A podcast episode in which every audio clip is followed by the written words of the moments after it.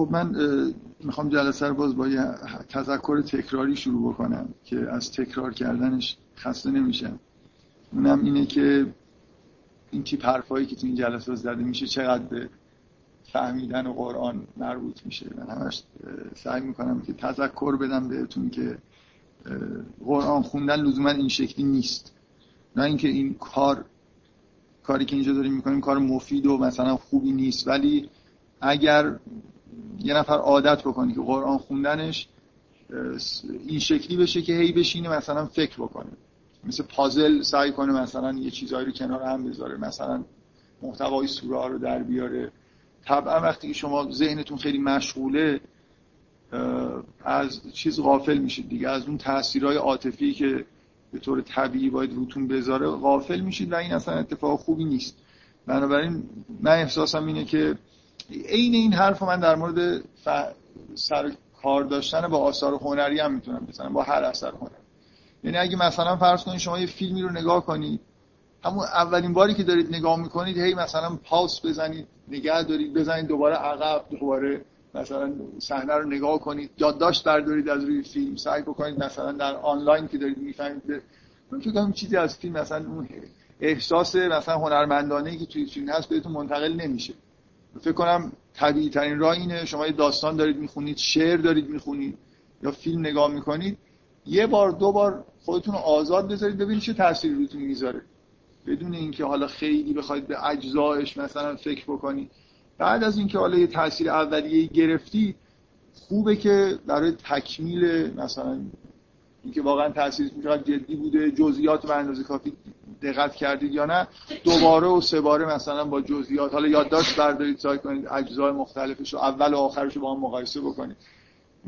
معمولا حالا من کلا اینو دیگه عادت کردم هیچ احتیاجی به عقب جلو زدن ندارم. مثلا همیشه اول یه فیلمو دارم نگاه می‌کنم تو ذهنم میمونه مثلا به آخرش چجوری ربط پیدا می‌کنه. ولی معمولا ممکن آدم اولش که خیلی با تجربه نیست توی خوندن داستان یا شعر مخصوصا شعر اگه پیچیده باشه خیلی وقتا شما ممکنه شعر طولانی باشه به آخرش که می‌رسید واقعا اجزای قبلی تو ذهنتون نمونده باشه.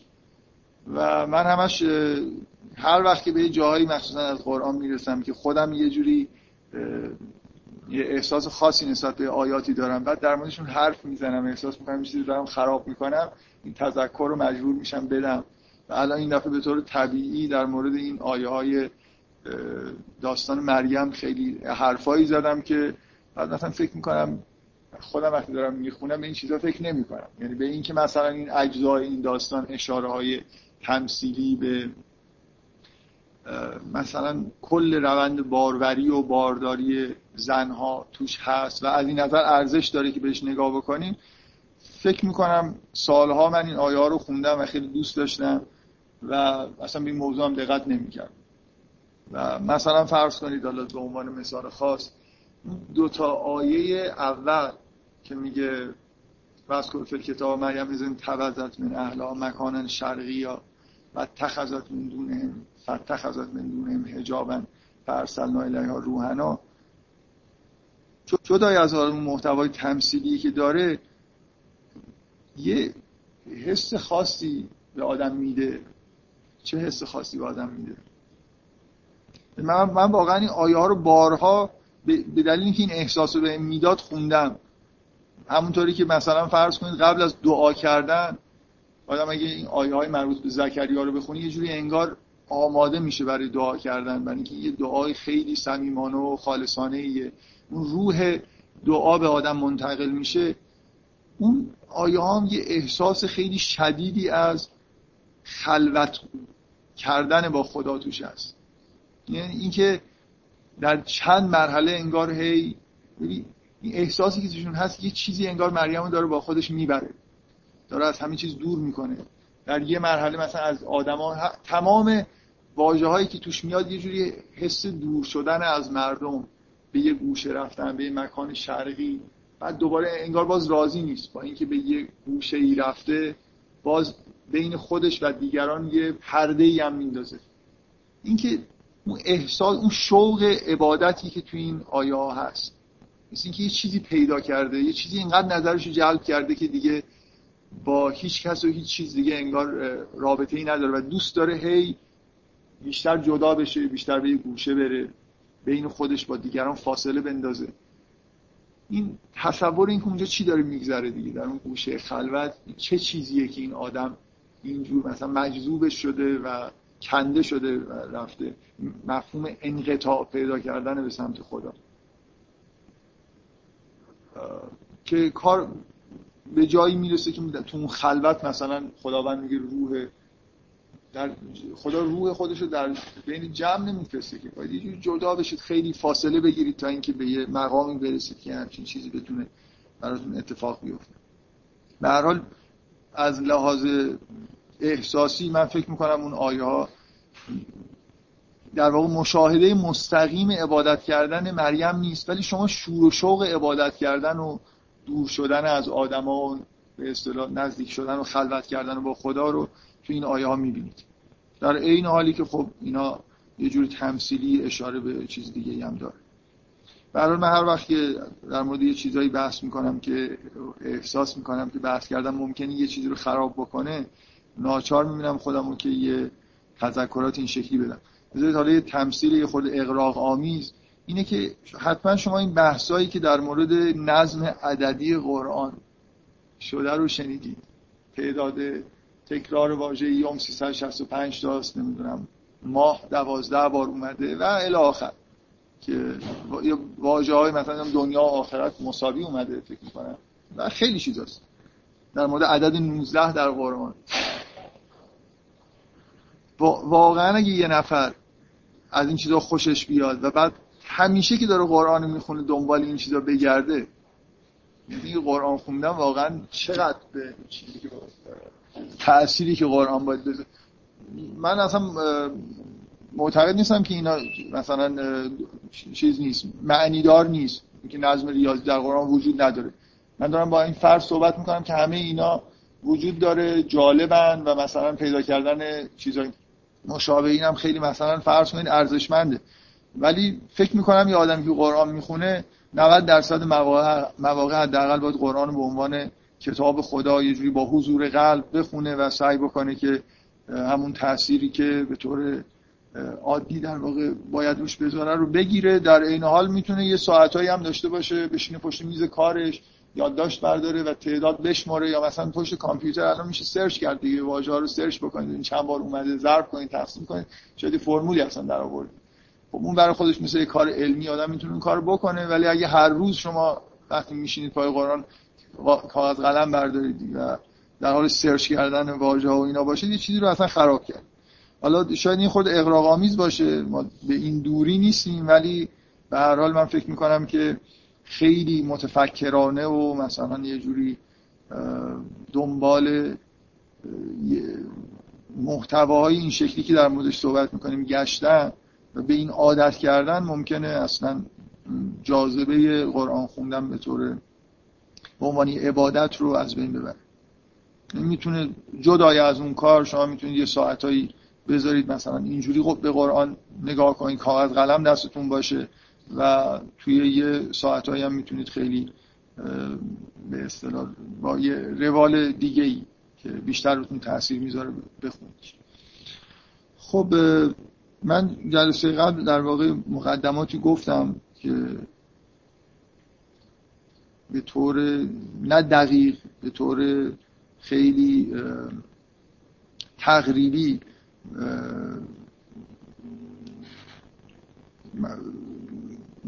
باروری و بارداری از نظر معنوی چه معنایی می‌تونه داشته باشه؟ اینکه صرفا برای فراموش کردن و دور شدن از این تعبیرهای به اصطلاح علمی که همه چیز رو در واقع در همون صورت ظاهر خلاصه می‌کنن. حتی من تاکیدم این حتی اگه حرفایی که من زدم خیلی نزدیک به حقیقت نباشه. خیلی خیلی نزدیکتر به حقیقت نسبت به توصیف زیست بیولوژیکی که از مفهوم مثلا بارداری و باروری ما داریم. و اینا رو من خب این جلسه می‌خوام میخورده ادامه بدم و رفت بدم به اینکه مسئله بارداری خاص در مورد مریم که چجوری پیش اومد و اینا رو یه خورده در موردش بحث بکنیم و بعد در مورد شخصیت یحیی و عیسی که بازی اشاره کوتاهی تو آخر جلسه قبل کردم یه خورده بیشتر بحث بکنیم. چون به نظر میاد که یحیی و عیسی یه جوری از نظر شخصیتی یه فاصله خیلی واضحی نسبت به هم دیگه دارن. حالا اینکه این شیوه تولدشون در واقع با ویژگی هایی که نقل میشه یا در قرآن ازشون یاد میشه به نوعی مربوط هست. یا نیست یه همچین بحثایی هم بکنیم و حالا وسط این حرفا اشاره هایی به دیدگاه های یونگ و فروید هم در مورد مسئله بارداری و باروری و اینجور چیزا می‌کنم خیلی مختصر. در اینکه به هر حال حالا یه چیزی که توی بالاتر از سطح حداقل زیست شناسی توی دانش روز وجود داره رو شنیده باشیم. اینکه چقدر نزدیک به درک معنوی که سعی می‌کنیم پیدا بکنیم مهم نیست. مهم اینه که به هر حال اونا طبق معمول یه چیزهایی که نز... یه واقعیت هایی هم داره تو حرفاشون هست. من دفعه قبل یه توصیفی کردم. می‌خوام یه خورده توصیف رو دقیق ترش بکنم که این جنبه معنوی باروری و بارداری چجوریه و مثلا نقش زن و مرد توی تولد چیه؟ چون حالا دوباره وارد اون بحث نمیشم. فکر می‌کنم که این بخش اول داستان. بخش اول سوره نمیشه بهش نگاه کرد بدون اینکه به این موضوع در واقع توجه بکنید و یه چیزهایی توی محتوا و ظاهر فرم هست که فورس می‌کنه ما رو که به این موضوع در واقع اینجوری دقت کنیم قبل از اینکه مجدد شروع بکنم این تذکر بدم که هیچ جنبه ضد علمی حداقل تو این حرفا نیست. ببینید من یه بار تو اون صحبت های اوایل سوره گفتم ضد علمی رو با غیر علمی اینکه چیزی رو علم نمیگه اگر من بگم این معنیش این نیست که دارم این چیز خلاف علم میگم در حالی که خیلی وقتا بحثا اینجوری میگن این غیر علمیه بنابراین مثلا نباید بگی. یه چیزی که غیر علمیه مثلا یه جوری ما مجاز نیستیم که بهش اشاره بکنیم. شما اگه معتقد باشید که باروری جنبه های معنوی داره یعنی جنبه های روانی داره در این حالی که جنبه های جسمانی داره هیچ حرفی نزدید که مخالف با علم باشه. یعنی هیچ جایی شما در بیولوژی در فیزیولوژی ادعایی وجود نداره که دقیقا کشف کردن که باروری چیه. می‌دونید منظورم چیه؟ اینکه یه چیز چیزهایی اتفاق میفته موقع باروری یه مکانیسم هایی وجود داره که ما اینو می‌دونیم. مکانیسم هایی که از نظر فیزیولوژیک الان مثلا در حد به اصطلاح ریدیوس شده به بیوشیمی مثلا ما می‌دونیم که چه اتفاقایی میفته سری سلولای زنده ای مثلا شناسایی شدن حالا زیر میکروسکوپ مشاهده شدن. می‌دونیم که این روال های جسمانی موقع باروری اتفاق میفته ولی حتی ما توی فیزیولوژی مطلقا این ادعا رو نداریم که همه روال جسمانی رو حتی می‌دونیم. مثلا وضعیت هورمونال چجوریه وضعیت سیستم عصبی چجوریه و اینا چه تأثیری روی باروری می‌ذارن. چجوری مثلا فرض کنید اون وقتی که کروموزوم ها با هم دیگه دارن ترکیب میشن اون پیش و تابایی که می‌خورن و بعضی از صفات مثلا از پدر به ارث می‌رسه از مادر به ارث می‌رسه به نظر میاد فعلا رندومه ولی کسی ثابت که نکرده رندومه. ممکنه بعدا معلوم بشه که تحت تاثیر یه مکانیسم های خیلی خیلی خیلی پیچیده وجود به وجود میاد اینا. بنابراین حتی علم اصولا ببینید علم به معنای واقعی کلمه هیچ وقت در جهت نفی کردن یه سری چیزای دیگه نیست. یه چیزایی رو مشاهده می‌کنیم ثبت می‌کنیم و سعی می‌کنیم که مثلا یه جوری ریداکشن انجام بدیم به علوم پایتر مثلا مثل بیوشیمی شیمی و اینا رو ما می‌دونیم که یه همچین چیزایی هست. حتی نمی‌دونیم که آیا همیشه اینجوری هست یا نه. یعنی اگه من یه بار مشاهده کردم ده بار مشاهده کردم که یه همچین اتفاق موقع باروری میفته نمی‌تونم گزاره کلی رو صادر بکنم. کما اینکه معمولا این کار معمولا انجام میشه. یعنی الان شما توی فیزیولوژی یا مثلا توی زیست شناسی حکمی دارید که باروری به این شکل همیشه انجام میشه. چون در واقع مثل یه تئوریه که هیچ وقت مخالفش مشاهده نکردی. بنابراین فرض ما بر اینه که این اتفاقایی که تا حالا دیدیم در هر باروری اتفاق میفته. خب. ولی به هیچ وجه فیزیولوژی ادعایی اینو نداره که همه چیز رو در واقع مشاهده کرد ممکنه ادعایی اینو داشته باشه که تنها روند ممکن اینه. این ادعا از نظر فلسفی قابل دفاع به طور مطلق نیست. برای خاطر اینکه به هر حال گزارای علمی وقتی این شکلی تولید میشن همیشه به هر حال جنبه تئوریک دارن دیگه در واقع با یه استقراء ناقص یا با همون روشی که پوپر توصیف می‌کنه این تئوریا به نوعی دارن حالا تایید میشن یا حالا همون چیزی میشن که پوپر میگه. پوپر نمیگه تایید میشن. چیزی که من می‌خوام بگم اینه که ما حتی از نظر علمی مطلقا ادعای این که همه جنبه های جسمانی فیزیولوژیک و مثلا چیزهای مربوط به سلسله اعصاب در مورد باروری رو جزئیاتی که وجود داره رو یا مسائل ژنتیکی که پیش میاد اینا رو هنوز ادعا نداریم که کشف کردیم. چه برسه حرف اینو بزنیم که مثلا جنبه های روانی وجود نداره من حالا جلوتر که بریم سعی می‌کنم اینو به عنوان فکت های خیلی واضحی وجود داره که در باروری و بارداری مسائل روانی مطلقا موثر هستن و این یه فکت علمیه اینجوری نیست که نه تنها یعنی دانش موجود ما نفی نمی‌کنه که باروری و بارداری جنبه های روانی داشته باشن بلکه تایید می‌کنه که همیشه جنبه های روانی و عصبی روی این چیزها به شدت موثر. معمولا هم خب احتمالا شاید یه روزی کشف بشه که همه این تاثیرها در اثر ترشح هورمون ها یا مثلا به وجود اومدن یه سری برین استیت ها یا استیت های عصبی مثلا باشه. اینکه خلاصه اون حالت های روانی و اون چیزهای معنوی چجوری نازل میشن به سمت سطح جسمانی ممکنه یه روزی واقعا خیلی مکانیسم های پیچیده ای داشته باشه و ما اینا رو کشف بکنیم. ولی فعلا ما این چیزها رو نمی‌دونیم و مطلقا دانش این چیزها رو نفی نمی‌کنه. بنابراین حرفایی که من دارم می‌زنم غیر علمی هن به این معنایی که تو کتابای زیست شناسی حالا فعلا در کتابا این چیزها رو در موردش تئوری وجود نداره. لاقل من ندیدم. ولی مطلقا اینجوری نیست که غیر علمیه به معنای اینکه هیچ وقت وارد کتاب علمی نمیشه. شما ممکنه یه روز مکانیسم خیلی مشخصی رو کشف بکنید که چطور یه سری استیت های عصبی یا روانی تبدیل میشن به یه سری ویژگی های مثلا هورمونی و بعدا اینا روی باروری یا بارداری تاثیر می‌ذاره. بنابراین غیر علمی بودن اینجا به معنای ذکر نشدن در علم حال حاضره. نه اینکه غیر علمیه به معنای اینکه اصولا امکان علمی شدن نداره. این دوتا اصطلاحی که با هم دیگه قاطی میشن.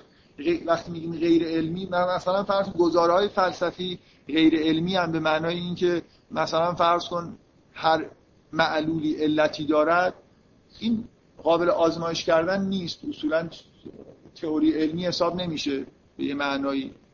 و میگن که غیر علمیه یعنی وارد اصلا گزاره ای نیست که گزاره بتونه علمی بشه. ذاتا یه چیزی که خارج از محدوده علمی برای اینکه تایید یا تکذیب تجربی به قول حالا مثلا پوپری نگاه بکنید ابطال پذیر تجربی نیست. ولی حرفایی که من دارم می‌زنم از به این معنا غیر علمی نیستن. شما ممکنه یه روزی مکانیسم های روانی رو خیلی خوب بشناسید و بعد به نوعی بتونید بفهمید که چجوری در چند مرحله مثلا حالت های روانی تبدیلی به یه چیزهایی توی فیزیولوژی میشه و روی مسئله بارداری و باروری تاثیر می‌ذاره. بنابراین غیر علمی به این معنا حرفای من غیر علمی که الان توی علم موجود یه همچین تئوریایی جا ندارن. هنوز ظاهر نشدن ممکنه چند سال دیگه تئوری خیلی خوب بیاد یه چیزایی رو مثلا جنبه های روانی رو وارد بکنه. و نکته مهم اینه که تحقیقات این شکلی وجود داره. در مورد تاثیر خیلی قدیمی هم نیستن. در واقع الان ما من مدت پیش توی اینترنت یه اصطلاحی دیدم. اصطلاح سایکو نورو ایمونولوژی. چند بار یه اشاره کرده بودم به اینکه الان توی دانش پزشکی پست مدر اعتقاد به اینکه حالتهای روانی روی سیستم ایمنی تاثیر می‌ذارن. بنابراین خیلی از بیماری ها می‌تونه جنبه های ریشه های روانی و عصبی داشته باشه. به اضافه اینکه الان حرف از این هست که نشانگان بیماری هم می‌تونه معنی هایی داشته باشه. یعنی ما از روی ظاهر بیماری می‌تونیم در واقع درک بکنیم که ریشه های روانیش ممکنه چی باشه. این اینو فعلا فکر می‌کنم بیشتر روانکاوا فقط معتقدن. مثلا لکان یا اینکه چقدر پزشکا به همچین چیزایی فعلا تن در داده باشن که بیان از چون دیگه خیلی شبیه پزشکی قدیمی میشه. معمولا به هر حال یه چیز وجود داره دیگه. وقتی به یه چیزی مدت ها بعد بیرا گفتید و مسخره کردید دوباره پذیرفتنش. خیلی راحت نیست. چون قدیم اینجوری نگاه می‌کردن به بیماری دیگه. بیماری معمولا نشانه هاش یه به ریشه های روانی و مثلا معنوی ارتباط داده میشه در این اصطلاح سایکو نورو ایمونولوژی به عنوان دانش جدید دانش روان عصب مثلا ایمنی شناسی دقیقا یه دانشیه که به همین موضوع در واقع اختصاص داره. نحوه تاثیر حالتهای روانی و عصبی روی سیستم ایمنی بدن. ایمونولوژی اصولا یه چیز خیلی متأخریه توی دانش پزشکی. خیلی پیچیده. خیلی ناشناخته اینکه سیستم دفاعی بدن چجوری کار می‌کنه. و جدیدتر از اون اینه که چجوری ما تاثیرهای در واقع روانی و عصبی رو روی ایمونولوژی تشخیص بدیم.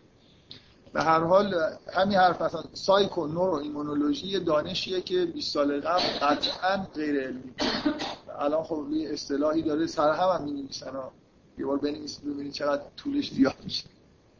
دانش خیلی بزرگیه و به نظر میاد که واقعا من فکر می‌کنم که از این زمینه های علمی جدیدیه که خیلی جای چیز دارن جای پیشرفت دارن و باز مجددا اون اتفاق میفته که خیلی چیزهای قدیمی که نفی شدن ممکنه دوباره سر در بیارن.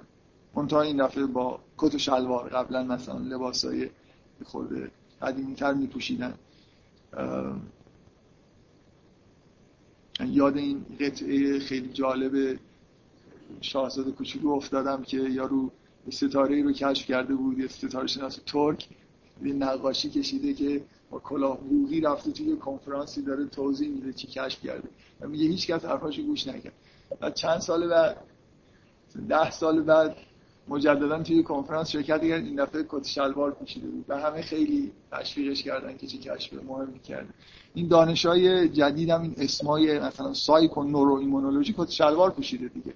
الان دیگه علم رسمیه. شما می‌تونید در حالی که کت شلوار پوشیدید کراوات زدید در مورد سایکو نورو ایمونولوژی سخنرانی خیلی علمی بکنید و براتون همه کف بزنید. ولی اگه یه آدمی مثلا این پیرمردی می اومد یه روزی میگه شما چی میگید مثلا مسائل روانی در بیماری ها موثرن؟ کسی حرفشو گوش میده حتما اگه پیر بود که حتما. قدیمیه دیگه خب, خب من توضیحات دارم میدم برای اینکه احساس می‌کنم همه چیزهایی که دارم میگم به این معنای دوم غیر علمی. و ممکنه چند سال دیگه شما تو کتاب علمی هم ببینید. یه اصطلاح جدیدی psycho neuro مثلا fertility مثلا به وجود بیاد در مورد اینکه تاثیرات. من یه بار اشاره کردم توی کلاس که یه موضوع علمی در مورد ناباروری روانی اصطلاح سایکولوژیک وجود داره الان. تحقیقاتی در این زمینه میشه. چون مخصوصا می‌دونید ناباروری اولا پدیده خیلی چیزی نیست. نمی‌دونم آمارش در دنیا چجوری خیلی پدیده نادری نیست. و از اون چیزهایی که مردم خیلی خوب براش پول خرج می‌کنن. یعنی خیلی مهمه دیگه. واقعا ممکنه باعث از مثل کچلی. تحقیقات مربوط به ریزش مو در دنیا خیلی متداوله برای اینکه مردم خوب پول میدن در مورد برای اینکه موهاشون مثلا بریز و اینا با...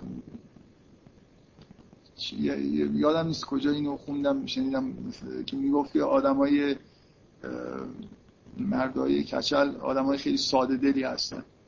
در اینکه در چیزن دیگه در هر شامپوی مثلا جدیدی که میاد با اینکه مطمئن میشه بود که هیچ تأثیری نداره باز مصرف می‌کنن. یه جوری خلاصه همین چیزو دارن امتحان می‌کنن. حتی تا آخرم که موهاشون میریزه باز هنوز که تلاشایی دارن می‌کنن. بگذاریم. به هر حال من فکر می‌کنم مهمه که اون چیزو پس هایی که این حرفایی که داریم میشنویم مخالف با علم ممکنه باشه یا غیر علمی باشه به معنای بدی اینو بذاریم کنار. علم تو این زمین ها ناقصه و من فکر می‌کنم این چیزا قابل علمی شدن هم هست. حرفایی که دفعه قبل زدم و می‌خوام یه خورده با جزئیات بیشتر با چیزایی که قبل قبل ترها هم گفته بودم ارتباط بدم. من بارها مسئله باروری رو در زنها با و به وجود اومدن کودک رو با مثلا شعر گفتن توی مردا ارتباط دارم دفعه قبل هم یه اشارهایی به این موضوع کردم. می‌خوام یه خورده فقط جزئیاتش رو بیشتر بکنم. اینکه شما شما ببینید وقتی که یه نفر یه داستان مثلا یه هنرمند رو در نظر بگیرید که یه داستانی رو داره خلق می‌کنه. غالبا اینجوریه که ممکنه خیلی خیلی برقاسا یه ایده به ذهن یه هنرمند برسه. فکر می‌کنم آثار هنری خوب معمولا همینجوری هم. به طور ناخداگاه یه احساسی یا یه تصویری یه چیزی توی ذهن هنرمند ایجاد میشه. یه ایده اولیه فشرده ای که خود هنرمندم خیلی جزئیاتش در واقع نمی‌فهمه. مثل یه حس خیلی عمیقی توی ناخداگاهش بعد اون مثلا فرض ایده کلی داستان یا اون تم خیلی کلی که وجود داره یا اون احساسی که بعدا قرار تبدیل به شعر بشه کم کم صورت چیز به خودش می‌گیره. ممکنه طول بکشه. ممکنه به وجود آوردن یه داستان ماها وقت بگیره.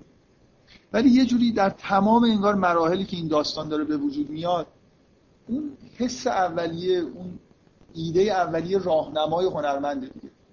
مثل اینکه مدام داره یه جوری قضاوت می‌کنه که الان این شخصیت این حرف بزنه خوبه بعد می‌خوره نمی‌خوره به چی می‌خوره نمی‌خوره؟ انگار یه چیز کلی وجود داره. وقتی شاعر داره یه شعری رو میگه حالا یا داستان نویس داستان می, نویسه انگار مدام یه, یه راهنمای کلی اون ایده اولیه اون چیزی که می‌خواد اثر رو در واقع به وجود بیاره تو مراحل مختلف راهنماییش داره می‌کنه که از چه راهی بره.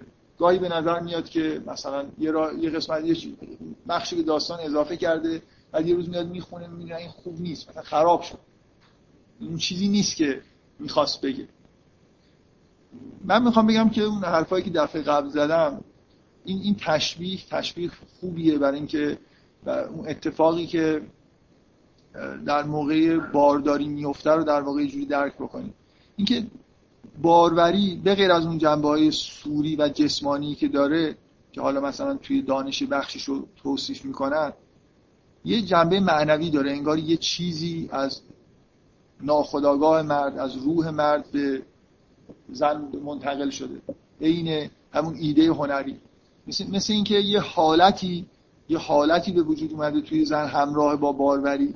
که دقیقا مثل اون ساختن اون اثر هنری این حالت حالتی که جنبه روانی و جسمانی با هم دیگه داره مثل یه حالی که در واقع به وجود اومده در می‌تونه در تمام من دارم سعی می‌کنم اون حرفا رو یه خورده وارد ادبیات مثلا علمی هم بکنم. که چجوری ممکنه یه چیز معنوی در واقع باعث به وجود اومدن و راهنمایی به وجود اومدن یه انسان باشه؟ شما از نظر علمی می‌تونید اینجوری فرض کنید. اینا همه چیز جنبه خیلی نمی‌دونم من چجوری یه حرفی رو میشه زد که خیلی آدم جدی نگیری ولی زیادم غیر جدی نگیری چیزی بینا بین که می‌تونه یه همچین چیزهایی باشه. حالا ممکنه بعدا مثلا یه سری کشفیات علمی یه چیزهای دیگه ای در واقع به وجود بیاد که خیلی مشا... منطبق با این چیزایی که من میگم نیست ولی قطعا یه شباهتایی داره. مثلا ببینید وقتی یه حالت روانی تبدیل به به آدم دست میده این همزمان باش مثلا فرض کنید یه تعادل هورمونی جدید توی بدن انسان به وجود اومده. من مثلا فرض کنید خوشحالی ناراحتی خش همه اینا به نوعی به نظر میاد دانش جدید اینجوری میگه که این حالت ها به شدت در واقع از نظر فیزیولوژیک مربوط میشن به کم و زیاد شدن لول یه سری هورمون مثلا حالت های عاشقانه به یه هورمونی که خیلی وقت هم نیست کشف شده. هورمون اینتیمیسی بهش میگن هورمون صمیمیت. مثلا توی حالت های خیلی صمیمی ترشح این هورمون غلیظت و مثلا میزانش توی بدن تا پنج برابر افزایش پیدا می‌کنه. اینکه شما می‌تونید تصور بکنید که اون حالتی که در اون حالت معنوی که همراه باروری هست مثل یه تعادلی از کمیات مثلا هورمونی. خب مثل یه چیزی که توی خاطره زن توی جسم زن مونده و هی مدام انگار جسم زن به اون بر میگرده این منظورم چیه؟ یعنی مثلا فرض کنید تحت یه حالت استرس و عصبانیت اگه باروری اتفاق افتاده باشه مثل مثل اینکه این مثل راهنمای مدام جسم زن فرض کنید اینو با این حالت رو باز تولید کنه به دلایلی به دلایل حالا شاید سطح بالاتر از ترشحات هورمونی. و خیلی خیلی واضحه که اتفاقایی که در طول مدت بارداری میفته به وضعیت هورمونی جسم زن به شدت وابسته است.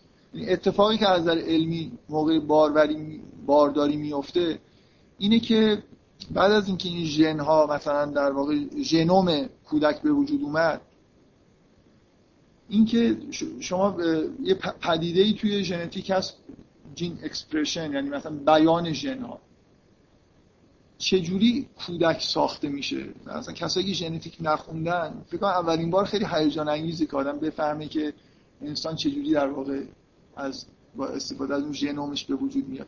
این مکانیسمایی که در واقع باعث میشن که اون پروتئین های خاص از اون اسیدهای آمینه خاص که روی مثلا یه رشته دی ان ای میشینن در واقع واقعیت اینه که تمام ویژگی های حداقل جسمانی یه کودک ژنومش نوشته شده. یعنی مثلا از رنگ چشم گرفته تا دیگه نمی‌دونم ظاهر و همه چیزش اونجا به یه معنایی نوشته شده است.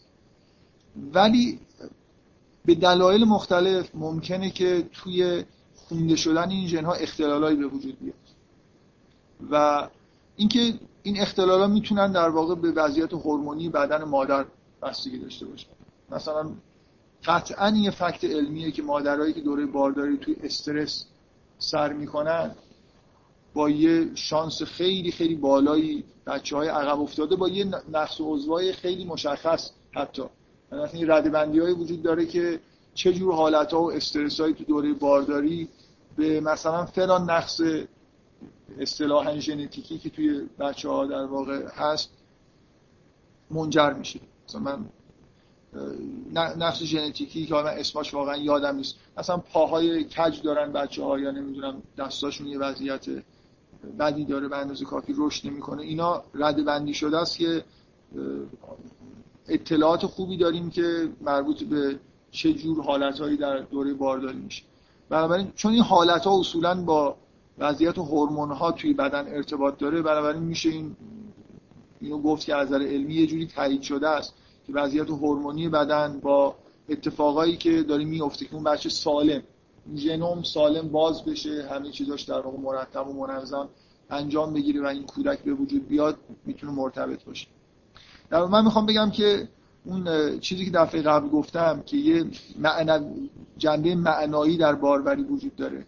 اینکه اون چیزی که در قرآن به عنوان الغاء کلمه ازش یاد میشه در مورد حضرت عیسی در مورد تولد عیسی از مریم این داره با سراحت گفته میشه که کلمه ای رو خداوند در مریم القا کرد. من سعی کردم با دلایلی توضیح بدم که باروری مریم اینجوری تافته جدا بافتن به طور کامل نیست. یعنی همین القای کلمه به یه معنایی در ارتباط بین هر مرد و زنی پیش میاد. ولی نه اون کلمه ای که به مریم القا شد. مثل اینکه در واقع توضیحی که من دفعه قبل دادم میشه اینجوری فهمید. انگار یه بار این کلمه ای که می‌خواد القا بشه از کانال مرد میگذره. مرد ممکنه یه موجود خیلی سخیفی باشه و انگار به این انسانی که داره متولد میشه همونجا وقتی از این کانال داره میگذره یه آسیبایی برسه. در حال تو ناخودآگاهش این به تبدیل به یه حسی مثلا داره میشه. حالا هر جوری که ازش اسم ببریم و ممکنه این کانال کانال خیلی ناسالمی باشه و یه جوری در واقع این کلمه دچار اختلالی بشه و بعد ممکنه توی انتقالش دچار اختلال بشه برای اینکه رابطه رابطه خیلی سطح بالایی نیست. و بعد ممکنه انتقال پیدا بکنه در دوره بارداری. زن کانال خوبی نباشه برای اینکه این کلمه نهایتا تبدیل به جسم بشه تبدیل به کودک بشه. اتفاقی که در واقع در مورد حضرت عیسی میفته اینه که اون کلمه به طور کاملا درسته به مریم منتقل میشه و کاملا هم سالم تبدیل به حضرت عیسی میشه. یعنی هم اونجا که کانال اولیه که خود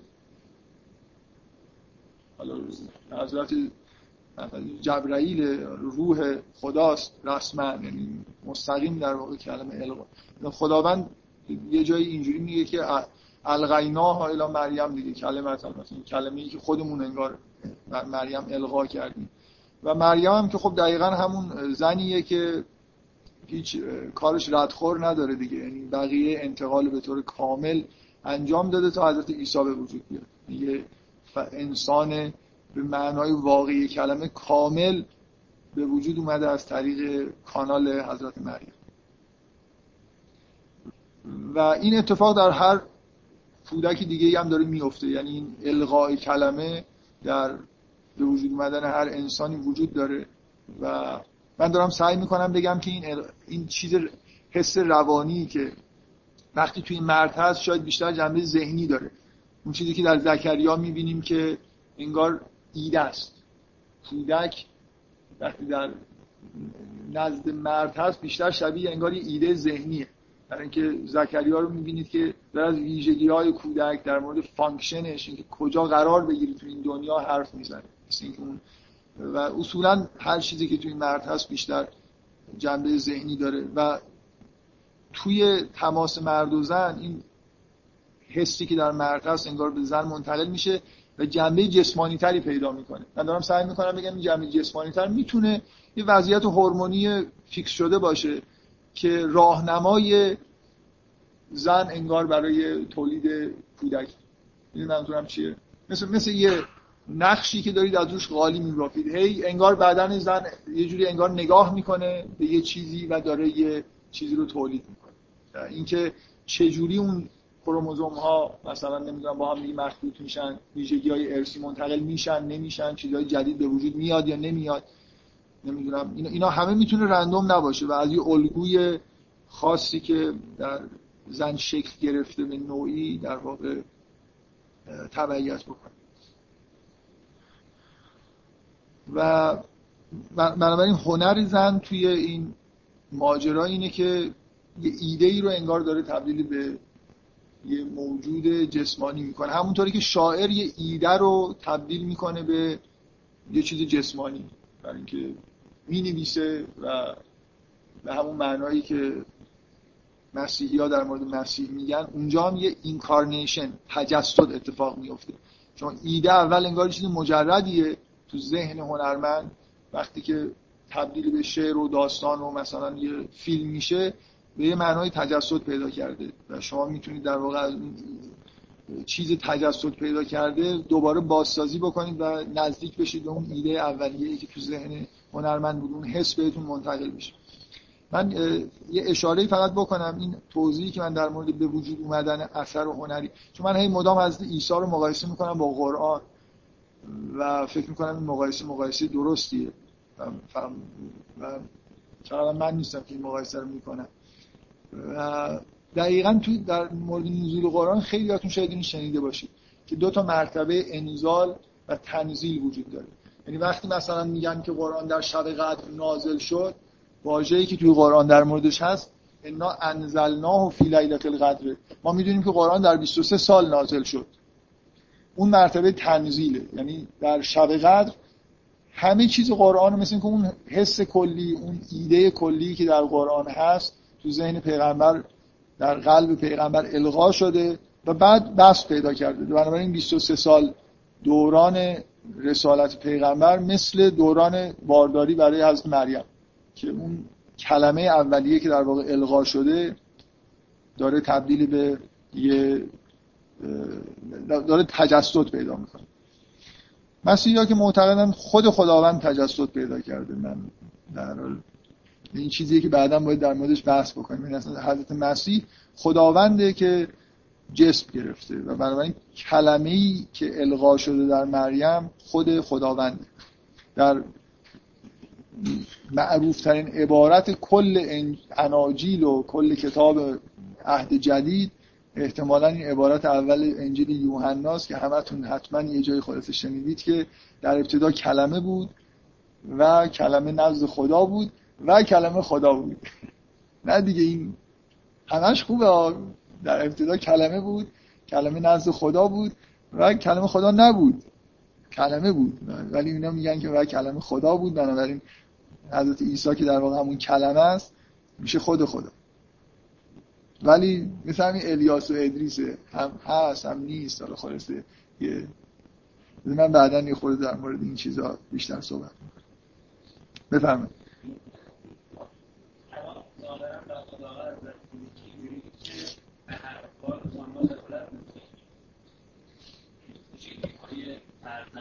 قطعا. قطعا. مردم دخالت اولا نظر ژنتیک واضحه که اصلا یه تلفیق از ژنهای مرد و زن توی کودک به وجود میاد.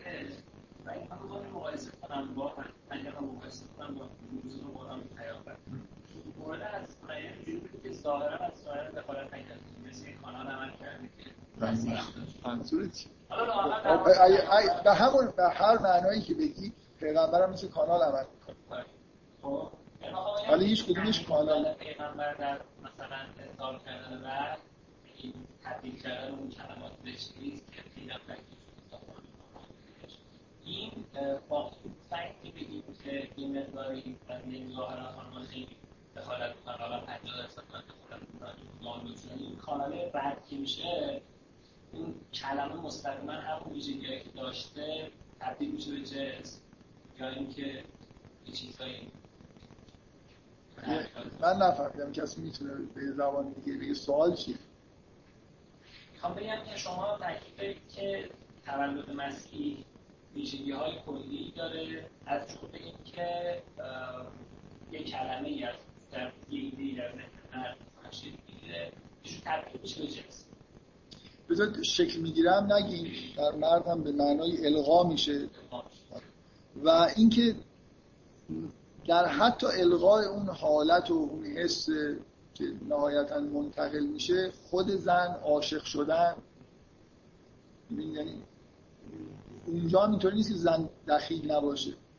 مرد وقتی که میفهم منظورم چیه؟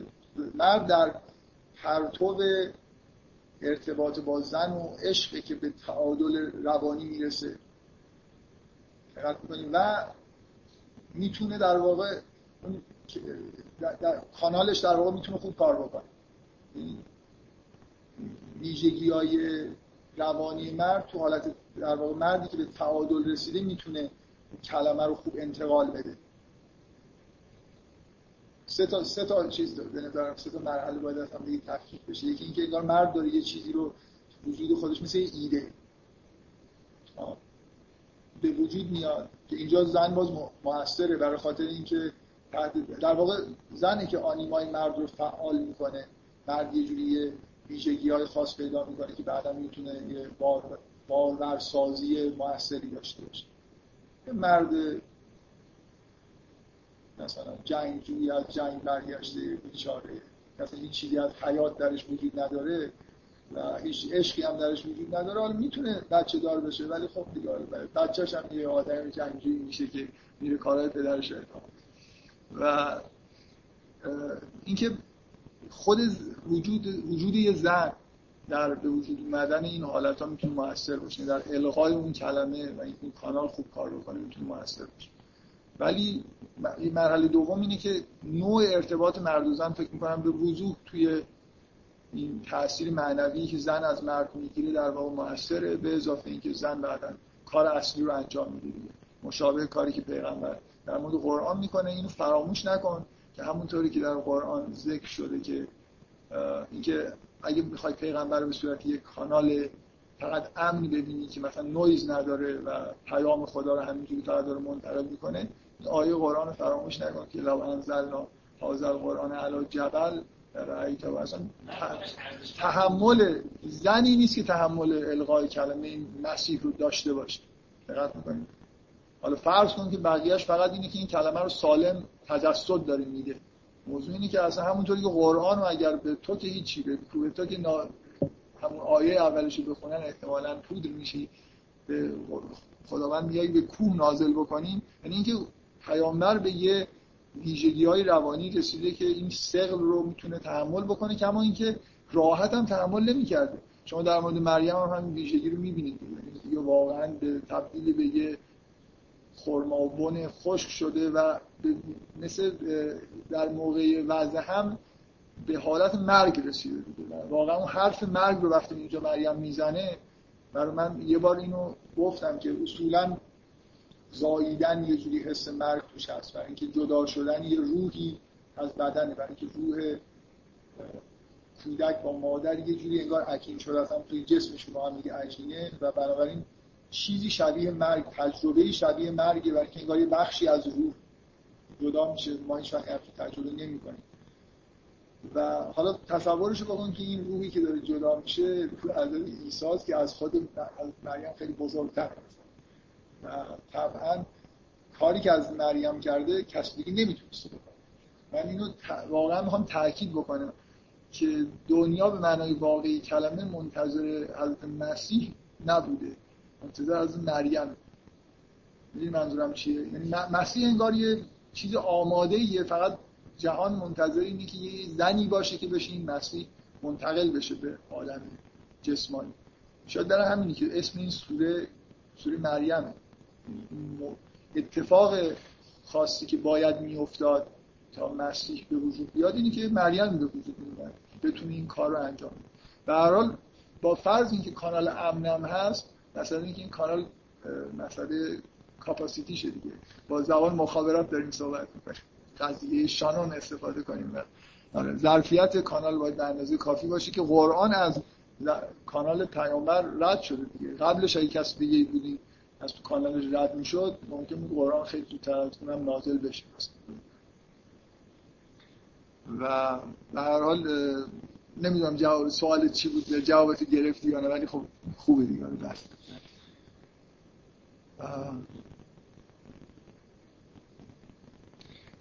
حالا در واقع مثل اینکه کاری که زن به طور عادی می‌کنه هر زنی می‌کنه اینکه حالا خلاصه یه چیز معنوی درش به وجود اومده حالا چیه در چه حدیه خلاصه یه چیزی هستش وقتا بد نیست برای اینکه مربوط به موجود انسانی میشه. به اضافه اینکه یه چیز جسمانی هم یه تحول جسمانی هم درش اتفاق افتاده و زن مثل اینکه این مواد خام رو کم کم تبدیل می‌کنه به اون ایده ای که وجود داره. من هی همینجوری که دارم میگم هی مدام یه چیزایی هست که ذهنم میاد هی عقب میفته تعدادش داره زیاد میشه. یکی اینکه بذار یکیش همین الان بگم راحت بشم که افلاتون که فیلسوف خیلی بزرگیه واقعا من نمی‌دونم با چه مقدمات و مؤخراتی عین این حرف رو در مورد تولد داره. اینکه مرد ایده رو ایجاد می‌کنه. اصلا, در... اصلا مرد افلاتون این رسما فکر می‌کنم یه جایی تو آثارش هست که مرد ایده است. و زن کورا. کورا تو زبان یونانی تو زبان افلاتون مثلا یه جوری یعنی مکان خاص. و تولد اینجوری صورت می‌گیره که انگار اون ایده وارد کورا میشه و اینجا تبدیل به کودک میشه. من می‌خوام بگم این حرفی که من دارم می‌زنم کاملا سابقه های خیلی طولانی داره. هندیا یه بخشی از فلسفه و عرفان هندی که معطوف به روابط عاشقان و اینجور چیزا هست از این حرفایی که مربوط به ارتباط های جسمانی و روحانی بین مرد و زن هست یاد داره. در اگه می‌خواید مثلا یه جوری یه جایی مطالعه بکنید توی فکر می‌کنم مفصل ترین حرفای این تیپی توی عرفان هندی هست.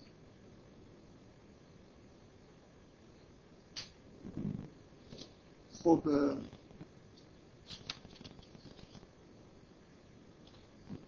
یه یه چیز یه نکته خیلی ساده دیگه اینکه یه یه حالتی که دیگه لازم نیست کسی اینو علمیش بکنی یا نه اینه که همه می‌دونن که یه طور عجیب و غریبی زنها در دوران بارداری احتیاج به حضور مرد در کنار خودشون دارن. حتی وقتایی که روابط خیلی خوبم نیست ولی دوران بارداری دورانیه که زن احساس اجبار در وجود خودش می‌کنه که انگار شوهرش در کنارش باشه. و حالا اینکه در کنارش باشه باش حرف بزنه. این اصلا من اینطوری که شنیدم اینی که احساس اجباری در مورد در اینکه در کنارش باشه. من می‌خوام اینم مثلا تئوریزه بکنم. که شاید حضور مرد یه جوری اون برگشتن به اون حالت اون الگویی که مستقر شده و کودک داره انگار بر اثرش تولید میشه رو تقویت می‌کنه مثلا تسهیل می‌کنه. یه مرد یه زن بارداری که همسرش نیست رفته یه جوری انگار شاید بیشتر به زحمت میفته تو اینکه حفظ بکنه اون الگوی ایده ای که حالا جسمانی شده و داره تجسد پیدا می‌کنه رو یه جوری حفظ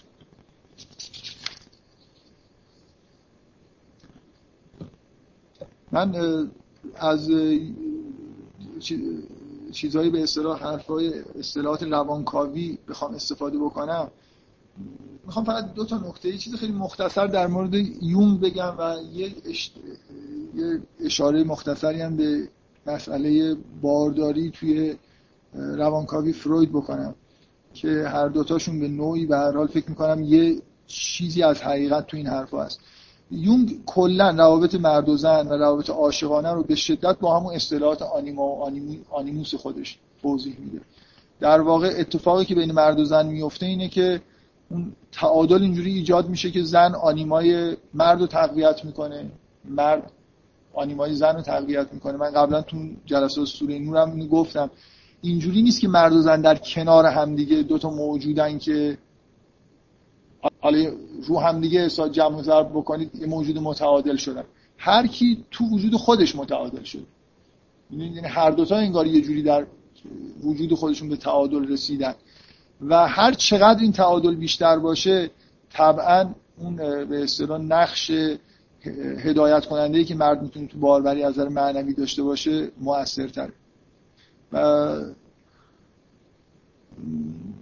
و نکته مهم اینه که فکر می‌کنم یون در زمانی که زنده بودم حتی این موضوع کشف شد که آنیما و آنیموس می‌تونن جنبه هورمونی داشته باشه یعنی این کشف که توی بدن مرد هورمونای زنانه وجود داره توی بدن زن هورمونای مردانه وجود داره این واضحه که به با همون اصطلاحات آنیما و آنیموس می‌خونه. و می‌خوام از این یه جوری استفاده بکنم برای اینکه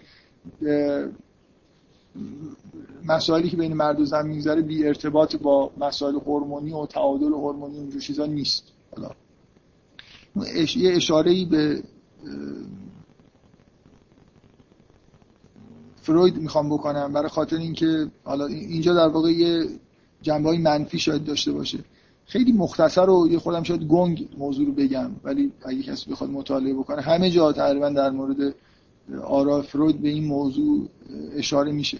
فروید رابطه ای بین اولا فروید اون اعتقاد به شدت مرد سالارش که اصل مرد و زن در واقع همیشه کهتره و یه جوری احساس کوچکتر بودن می‌کنه. چیزی که به اصطلاح توی اصطلاح فرویدی رشک مثلا غضیبی بهش میگه. مثلا انگار زن همیشه احساس فقدان یه چیزی می‌کنه نسبت به مرد. و فروید یه اعتقاد خیلی جالبی داره که کودک برای زن نقش اون چیز از دست رفته رو بازی می‌کنه. بنابراین زن بعد از اینکه باردار میشه و کودک متولد می‌کنه از نظر فروید یه جوری تعادل به تعادل روانی نزدیک میشه برای اینکه حالا کودک رو داره. و شاید به همین دلیله که زنها علاقه زیادی به داشتن پسر دارن برای اینکه اون حس بیشتری در واقع بهشون میده. برای اینکه به اصطلاح جانشین اون فقدان ذاتیشون شده. و این اینکه زنها دوست دارن پسر داشته باشن به طور ناخودآگاه نتیجهش اینه که همیشه این رو به مردها نسبت میدن که میگن که مردا دوست دارن که پسر داشته باشیم در حالی که خودشون دوست دارن پسر داشته باشن. حالا من می‌خوام فقط به این اشاره بکنم که طبق معمول همه توضیح های فرویدی آناتومی کرد. خیلی ساده تر میشه این حرفا رو زد با توجه به اینکه بارداری به این دلیل زن رو به تعادل میرسونه که این دفعه عمل دفع داره انجام میشه دیگه. یعنی دقیقا در جسم زن که همیشه در واقع عدم تعادل از این جهته که تأثیر پذیری هست این وقت این دفعه خلاقیت و به وجود آوردن یه چیزی رو در واقع از درون به بیرون بردن اونم بزرگترین چیز ممکن نسبت به همه کارهایی که مرد شده توی زندگی خودش می‌کنه. بنابراین واضحه که بارداری و تولد کودک برای زن یه نقش خیلی اساسی از نظر رسیدن به تعادل داره و خارج شدن از اون حالت های عدم تعادل زنانه داره خب من همیشه خیلی مختصر یادداشت می‌کردم راحتتر بودم حالا این دفعه بیشتر یادداشت برداشتم باید بخونم ببینم چی نوشتم. قبلا یه کلمه می نوشتم نگاه می‌کردم یادم میافتاد که چی می‌خوام بگم. این تجربه خوبی نبوده خورده مکس بیشتر از فکر کنم حالت معمولی شد.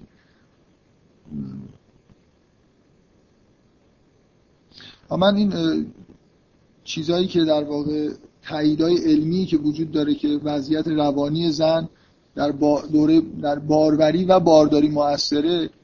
ما به اندازه کافی فکت داریم اشاره بهش کردم. اولا اینکه استرس و هر جور در واقع مسائل روانی که برای زن تو دوره بارداری به وجود میاد به وضوح ریسک عقب افتاده شدن بچه ها یا اختلال ژنتیک رو بالا می‌بره. اینا چیزهای تایید شده است. به اضافه اینکه بنابراین این کاناله به راحتی می‌تونه مشکل پیدا بکنه.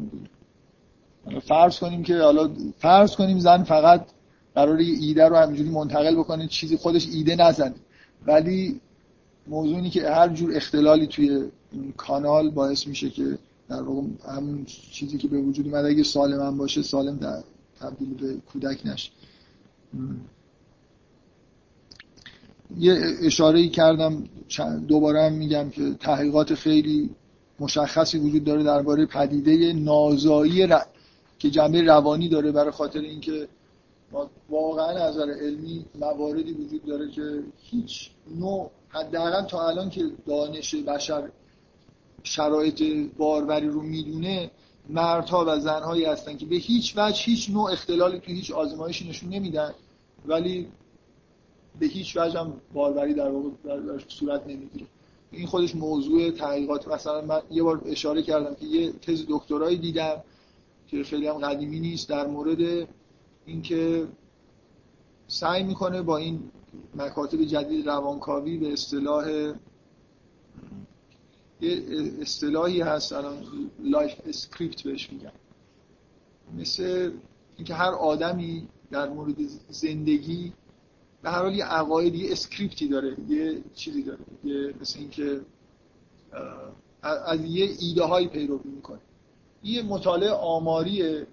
به از تئوری هم خیلی بحث کرده ولی نهایتا خود تحقیقات تز بیشتر جنبه این داره که چند مورد رو به عنوان نمونه بررسی کرده از کسایی که نازایی روانی دارن که اینا آیا اسکریپت های مشابهی با هم دیگه دارن؟ مثلا ممکنه زن از به نوعی از باروری میترسه یا در زندگیش اختلال های خاصی وجود داره که باعث میشه که در واقع باروری درش صورت نگیره و الی آخر. در همچین مطالعاتی وجود داره و خب یکی دو شما هم reference های این تزو مثلا نگاه کنید ببینید. خیلی جا reference میده که حالا paper ایی مثلا وجود داره که از این چیزا رو مطالعه کردن میگم نازایی اصولا خیلی بیشتر از چیزای دیگه ای که من میگم مورد مطالعه است برای خاطر اینکه آدمایی که نازا هستن خیلی راحت دکتر میدن هر دارویی رو مصرف می‌کنن هر آزمایشی بگید میدن. برای خب موردهای خوبی هستن برای اینکه آدم روشون مطالعه بکنه. مثلا شما مطالعه بکنید درباره معنویت کودکان و تاثیر نمی‌دونم. حالا کی میاد به شما چیزایی هم بخواد بنویسید فکر کنم دانشگاهتون تصمیم نکنه خب. من یه چیزی که فکر می‌کنم مهمه بهش اشاره بهش اشاره نمی کنم این, این چیزی بود که اینجا نوشته بود برای اینکه فکر نمی کنم وقت بکنم بقیه حرفا رو بزنم. به یه چیز دیگه این چیز قبلی نیست. یه چیز دیگه ای که من احساسم اینه که دوره بارداری برای زنها یه جور مثل یه دوره عروج عرفانی باید باشه. من تجربه نکردم ولی از قرائن اینجور برمیاد. یعنی باید خیلی حالتهای معنوی خاصی بتونن داشته باشن در دوره باروری. ولی نه تنها در غرب و در علم مطالعه نشده و نمیشه و نمیشه انتظار داشت ما توی فرهنگ خودمونم یه همچین چیزهایی اصلا نداریم. برای اینکه عرفان ما هم کاملا مردان است. ولی من با اطمینان بهتون میگم که مثلا راحت ترین راه برای اینکه یه زن به حالت های عرفانی برسه احتمالا توی همین دوره بارداری.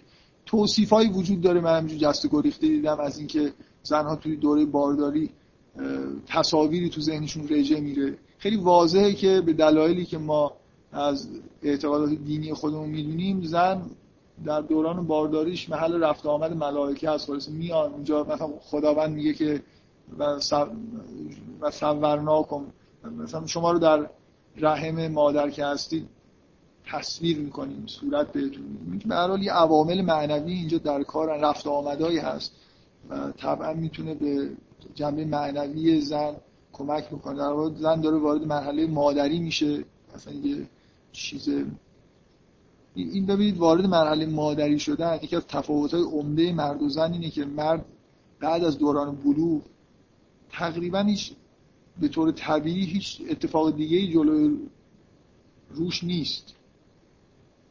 مگر اینکه بمیره دیگه اتفاق مهمی که برای مرد مونده اینه که بمیره. ولی زن واقعا یه بخش عمده یعنی یه نقطه عطف بزرگ زندگیش وارد شدن تو دوره مادریه که اصلا با پدر شدن توی مردا قابل مقایسه نیست. یعنی فکر می‌کنم به حال این جا داره که فرهنگی اینجا ایجاد بشه که وجود نداره. من نباید از این موضوع بگذرم بدون اینکه به این آیه اشاره بکنم. توی قرآن که به نوعی به باروری در واقع مربوط میشه. بتونم سریع پیدا بکنم. فکر کنم سوره اعراف آیه ای است که به طور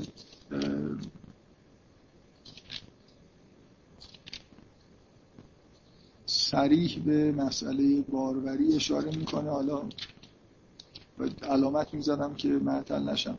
آیه ای ها پیدا کرد میگه هو خلقکم من نفس واحده و جعل منها زوجها لیسکن الیها. فلما تغشاها حملت حملا خفیفا فمرت به که دقیقا به چی داره اشاره می‌کنه؟ خب طبعا من خیلی نمی‌خوام واردش بشم. ولی باروری رو اینجوری داره توصیف می‌کنه. وقتی که مرد زن را فرو پوشید حملت حملا خفیفا. یه بار خیلی سبکی رو برداشت فمرت بهی مثل این دوره بارداری رو فمرت بهی مثل اینکه سیر کرد با این باری که برداشت یه جوری راه افتاد. این توصیف کوتاه و خیلی فشرده ایه که در واقع مطمئنا فلما تغشاها منظوری اتفاق جسمانی نیست. در واقع یه چیزی بین روح مرد و زن داره اتفاق میفته اینکه فرو پوشید و حملت حملا خفیفا اشاره به اون بخش جسمانیشه که انگار یه بار خفیفی ایجاد میشه. و مرت بهی هم دقیقا مثل همون دانلود کردن مراحلی که بعدا بار خفیف داره حمل میشه و کم کم تبدیل سیر می‌کنه و تبدیل به چیزی میشه. خب من می‌خوام یه اشاره بکنم خیلی مختصر به اینکه در مورد بارداری حضرت مریم میشه معتقد بود به اینکه بارداری فقط صرفا با القای کلمه اتفاق افتاده. یعنی اصلا هیچ جنبه جسمانی موجود نبود. من خودم ابن عربی من فقط می‌خوام به اعتقادات مختلفی که اینجا وجود داره اشاره بکنم. بین بین ابن عربی و بعضی از شارحانش اینجا اختلاف وجود داره. ابن عربی سعی می‌کنه که توی فصوص یه چیز یه خورده نزدیک به جسمانی هم اضافه بکنه. یعنی الغای کلمه است. در مریم توسط روح اولا ابن عربی میگه که تمثل روح خدا به صورت بشر در خیال مریم صورت می‌گیره. تمثل وقتی گفته میشه یعنی اینکه در عالم خیال این تمثل پیدا می‌کنه. منتها موضوع اینه که اون احساسی که وقتی میگیم عالم خیال مردم الان دست میده به ابن عربی دست نمیده. احترام عالم خیال هم عالمیه. و توش مکاشفات عرفانی اتفاق میفته. بنابراین اینجوری نیست که یعنی مثلا ما الان میشه خیالیه یعنی همینطوری علکیه دیگه. چیزی که وجود واقعی نداره. ولی در یا انسانی مثل مریم که هیچ جور در واقع انحرافی تو وجودش نیست چیزی که در خیالش هم میاد در, در واقع یه مرتبه از وجود و ابن عربی اینجوری در واقع توصیف می‌کنه که از حتی نفخه الهی که روحی که دمیده شد در خیال یه جوری به یه حالت بینابینی مثلا جسم و چیز معنوی تبدیل شد مثل اینکه تبدیل مثل یه چیز بخار مانند حالا باز تمثیلی. و این واسطه مثلا تشکیل جسم ایساست در وجود مریم. ولی شاره های ابن عربی ملزم خودشون نمی‌دونن که یه همچین مکانیسم مثلا بینابینی رو بپذیرن و مثلا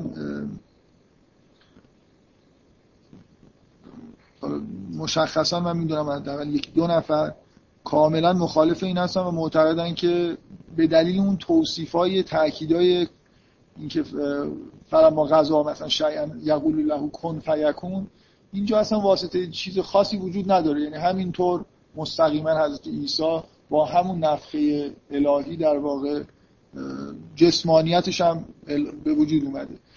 و اتفاقا اشتباه کدومی که از شاره های معروف ابن عربیه که این حرفو زده؟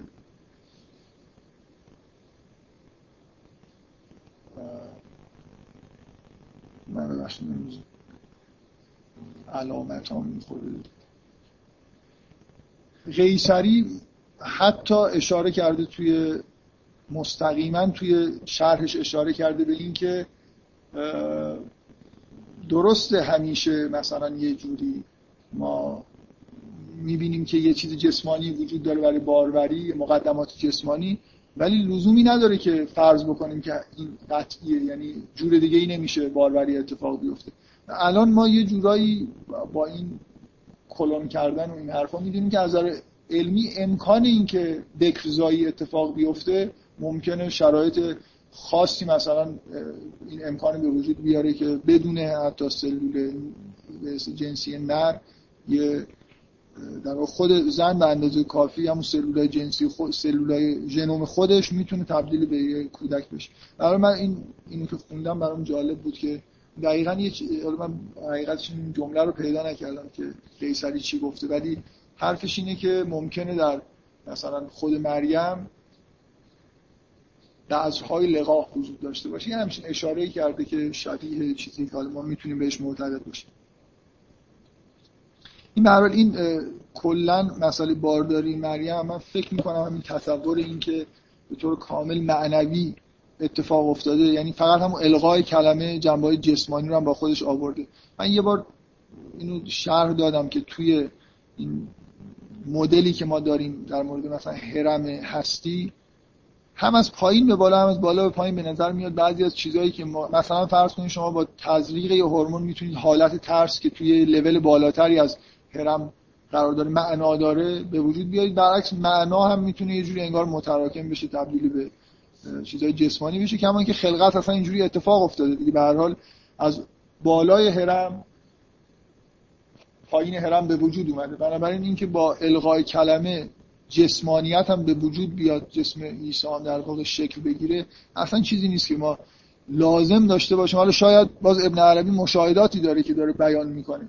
لزومی من نمی‌بینم که بحث بکنیم در مورد که حالت واسطه مثلا تخیل حتی اینجا وجود داشته باشه. خب من فکر می‌کنم چون یکی از بحثایی که طبعا تو سوره مریم هست در مورد بکرزایی حضرت مریمه این حرفایی که زدم یه جورایی در ارتباط با اینه که ما تصورمون از این ماجرا چی باید باشه که از وقتی بکرزایی عجیبه که شما همه ماجرای باروری و تولد رو جسمانی ببینید و بنابراین وجود مرد حتما ضرورت کامل داره از نظر کسی که اینجوری نگاه می‌کنه. قدیم که اصلا ماجرای تولد رو به طور سنتی اینجوری می‌دیدن که تقریبا 99 درصدش کار مرده برای خاطر اینکه زن مثل یه توبره است که مثلا فقط درش مغز بعض مثلا میپاشه. این کاملا زن رو مثل در همونجوری که افلاتون شاید اون واژه مثل مکان دیگه یه مکان امنی که مرد مثلا بذر وجودش اونجا رشد می‌کنه. در حالی که خب حالا از علمی که لاقل ما از نظر جسمانی هم می‌دونیم که مطلقا اینجوری نیست. یعنی در همون ابتدای کارم سهم زن بیشتر و کمتر نیست کما اینکه خب در طول مدت بارداری هم همه کارو زن داره انجام میده. بنابراین فکر می‌کنم این تصور که یعنی تعجب خیلی زیاد از اینکه مریم به طور معنوی مثلا یه جوری انسانی رو باردار میشه نتیجه اینه که فقط به مسائل جسمانی دقت بکنیم و طبعا از این چیزای روحانی که وجود داره غافل بشیم.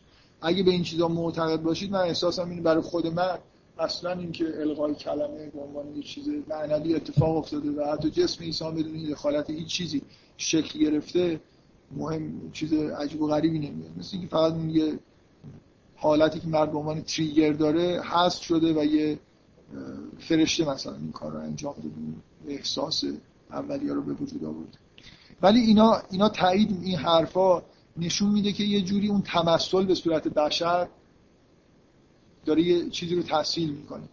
یعنی به هر حال اینجا یه مرد تمثل پیدا کرده وجود داره. برای اینکه اون حالت القا بشه از یه واسطه حداقل از صورت یه مرد داره استفاده میشه.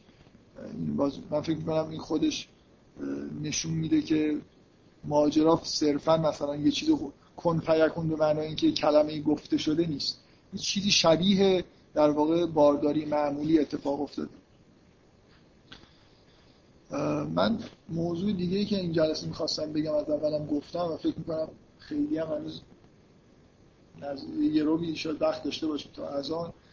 اینه که یه مقایسه بین وقتی زکریا و مریم می‌کنیم بین اون دو قطعه داستان می‌کنیم خیلی خیلی طبیعیه که بین یحیی و عیسی به همون دلیل آدم سعی کنه که این مقایسه انجام بده. مخصوصا اینکه در مورد یحیی و عیسی بازی آیه تکراری وجود داره با یه تفاوت حالا شاید از یه جزئی. هر دوتا به این آیه ختم میشن به معنای داستانشون که و سلام و علیه یوم مثلا ولده و یوم. در مورد حضرت یحیی میگه سلام بر او و در موقعی که به دنیا اومد میمیره و دوباره مبعوث میشه. و عین همین آیه در مورد عیسی هست ولی عیسی خودش سلام رو بر خودش میفرسته. توی هم ابن عربی به این موضوع اشاره می‌کنه. من, من دارم استفاده هایی که از پسوس می‌کنم می‌خوام سعی کنم بهتون بگم که چرا از اولش که وارد این سوره شدن گفتم از پسوس استفاده بکنم چون هیچ جای این بحثا رو این کنجکاوی ها رو نمی‌بینید. عرفا توی کتاباشون به این جمع شما تفاسیری که می‌خونید بیشتر تفاسیر متمرکز روی جواب دادن سوالای ادبی هستن که این واژه ها به چه معناست. ابهامای گرامری رو مثلا رفت بکنن. کمتر کسی سوال می‌کنه که چرا در مورد یحیی سوم شخصه در مورد مثلا عیسی اول شخص در حالی که عرفا معمولا وقتی در مورد قرآن دارن بحث می‌کنن همه بحثاشون این جنبه ها رو داره. جنبه های تمثیلی مثلا داستان ها رو بررسی می‌کنن جنبه های همین ریزکاری هایی که کمتر شما می‌بینید. ضعف عرفا اینی که بحث واژگان ندارن. همینطوری دیگه این مثلا به یه ایده جالب به می‌رسه میگن و واژه ها هم تطبیق میدن. عصا مثلا تبدیل میشه به اسیان و برای من احساسم اینه که مطالعه متنای عرفانی مخصوصا ابن عربی که ارجاع قرآنی زیاد داره ایده های خوبی به وجود میاره. کاملا هم ممکنه ایده ها غلط هم باشن یعنی نخورن به اون آیه قرآن. ولی معمولا حرفایی که زده میشه نشانه یه جور فکر کردن عمیق در یه زمینه هایی توی کتاب های دیگه معمولا نیست. من می‌خوام به این موضوع اشاره بکنم که توی فصوص بهش اشاره شده. توی این شرح خاص از فصوص که شاید معروف ترین شاگرد ابن عربی صدرالدین و قونوی یه کتابی داره به اسم فکوک در شرح فصوص فکوک مثلا یه جوری فصل به معنای نگین و جواهر فصوص الحکم یعنی مثلا جواهر نگین ها و جواهرهای حکم حکمت. فکوک به معنای مثلا فک به معنای باز کردن. این کتابی که قرار این نگین ها رو یه خورده باز کنه حجمش از خصوص کمتره بنابراین نباید خیلی انتظار زیادی داشته باشید حالا این حجمی هم که شما می‌بینید بخشی از یه جای خیلی به بعد متن متن متن عربیشه در این حجم قراره که فصوص رو باز بکنی که خب جالبی این شرح به نظر من اینه که اصلا شرح نباید حسابش کرد. برای خاطر اینکه قونوی حرفای خودشون میزن فکر نمی‌کنم حتی یه جمله از فصوص رو نقل کرده باشه و گفته باشه که ابن عربی منظورش چیه. یعنی مثل یه آدمی که یه فصل ابن عربی رو می‌خونه و سعی می‌کنه که یه ایده های خیلی از ایده هایی که تو این کتاب هست اون توی فصوص نیست. و خیلی ایده جالبی داره به نظر من. بعضی جاها این از فصوص مثلا یه جورایی جالبتر هم هست. مخصوصا توی این فصل. فصل یحیوی فصوص خیلی کوتاهه. اینجا شرحش خورده شاید طولانی تر هم باشه. اون چیزی که اونجا اومده. من میل دارم که به اون چیزی که خیلی مختصر دفعه قبل اشاره کردم اشاره بکنم که اینجا توی فصل یحیایی حرفای جالبی هست. و فصل یحیایی بذارید من خب وقت دارم کم میارم اشکال ندارم. اینا شاید بعدا جلسه آینده گفتم. فصل یحیایی توی فصوص کم ساختارش اینجوریه. پیامبرانی رو به ترتیب اسم می‌بره و هر کدوم رو منتصب می‌کنه به یکی از اسماء الهی. یحیی منصوب به اسم جلال. جلالی است به و اینکه یحیی چه مناسبتی با حکمت جلالی به اصطلاح داره من, من می‌خوام به این اشاره بکنم هیچ جا فصوص الحکم از این نکته استفاده ای نمی‌کنه. ولی من می‌خوام بگم که متناسب دارید.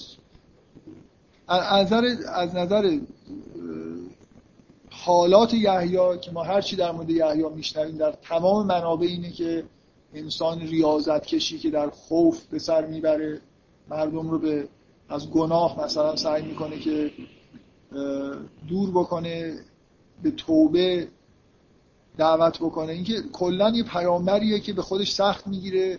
یه متنی من خوندم به مناسبت دیگه ای که از خونه میره لباس پشمینی میپوشه. شما توی نه فقط تو روایات ما شما توی انجیلان تصویر یحیی رو می‌بینید همینجوری مردی که در بیابان زندگی می‌کنه ملخ می‌خوره مثلا. غذاش ملخ و اصل طبیعیه. اصولا زندگی نرمالی مثل آدم معمولی نداره. حالا با پیش پدر مادرش بند نمیشه من اون دفعه متنی که خوندم اینجوری بود که مادرش یه کاسه عدس بهش داد. و بعد دیگه اصلا در خواب خداوند بهش خطاب کرد که چرا این مثلا ترک کردی و رفت مثلا. مثل اینکه خوشگذرانی عظیمی کرده باشه که حالا احتیاج به توبه داره. و دیگه رفت و برنگشت. ذهنش مشغول به عذاب الهی و خوف از عذاب این ویژگی که ما در یحیی هم تو اناجیل می‌بینیم هم توی متون تاریخی دیگه هم توی روایات خودمون و اینا دلایلیه که نشون میده که مناسبتی بین یحیی و حکمت جلالی وجود داره. چون حکمت جلالی اون جنبه های مثلا صفاتی مثل صفات که خداوند عذاب می‌کنه خداوند انتقام می‌گیره خداوند مثلا کبریا داره. و اینا ویژگی هایی که در واقع باعث رح... حالت خشیت و رحبت توی انسان میشه. بنابراین تناسب بین حالات یحیی و حکمت جلالی وجود داره. از اونور عیسی درست نقطه مقابل یحیی است در تمام متون از انجیلا گرفته روایت ها اینکه عیسی انسان بسیار بیش از اندازه انگار سهل و ساده اصلا انگار کاری به گناهان نداره. همه چیز فقط یه جور مایه خیر و برکت مردم از چیزی نمیترسون در حالی که یحیی همه موعظه‌هاش در جهت ترسوندن مردم از گناهه یحیی این پایان این فصل یه فک ببخشید یه روایتی ذکر شده که میگه حضرت یحیی و عیسی با هم سخن می‌گفتن. یحیی به عیسی حضرت عیسی برای بستی که داشت. که عیسی همیشه در حالت بست از در اصلاحات عرفانی. گفت گویا تو از مکر الهی و عذابش ایمن و خاطر جمعی. عیسی گفت گویا تو از فضل و رحمتش معیوس و ناامیدی. و به هر دوی آنان وحی فرستاده شد. دوستدارترین شما نزد من نیکوتر گمانبرین شما بر من است. یعنی در واقع عیسی ترجیح داره دیگه. زن نیکوتری به خدا داره که خداوند مثلا فضل و کرم داره. برتری عیسی مثلا نسبت به یحیی در قرآن که به وضوح عیسی برتری داره نسبت به یحیی و یعنی موجود استثنایی. من چیزی که می‌خواستم بگم حالا ناقصمون اشاره هایی که توی این کتاب هست در مورد اون چیزی که من می‌خواستم بگم در نه فصوص الکم هست نه به اون صورت توی این کتاب اینه که مناسبت داره چون یحیی از یه مرد انگار داره متولد میشه و عیسی از یه زن بنابراین اون به قطب جلال و این به قطب جمال باید نزدیک باشه دیگه. یعنی مثل, مثل اینکه اون نقش زن اونجا خیلی خفیفه نقش مرد اینجا خفیفه. بنابراین یه جوری اینا به حالاتی که در واقع در زندگیشون دارن باش مناسبت داره خب بذارید من اینو بذارم برای جلسه آینده. شروع جلسه آینده خیلی نه خیلی زیاد. می‌خوام یه قسمت از این کتاب براتون بخونم و یه مقایسه بکنم بین اون چیزی که در واقع تفاوت ظاهری نسبتا زیادی که بین رفتار یحیی و عیسی.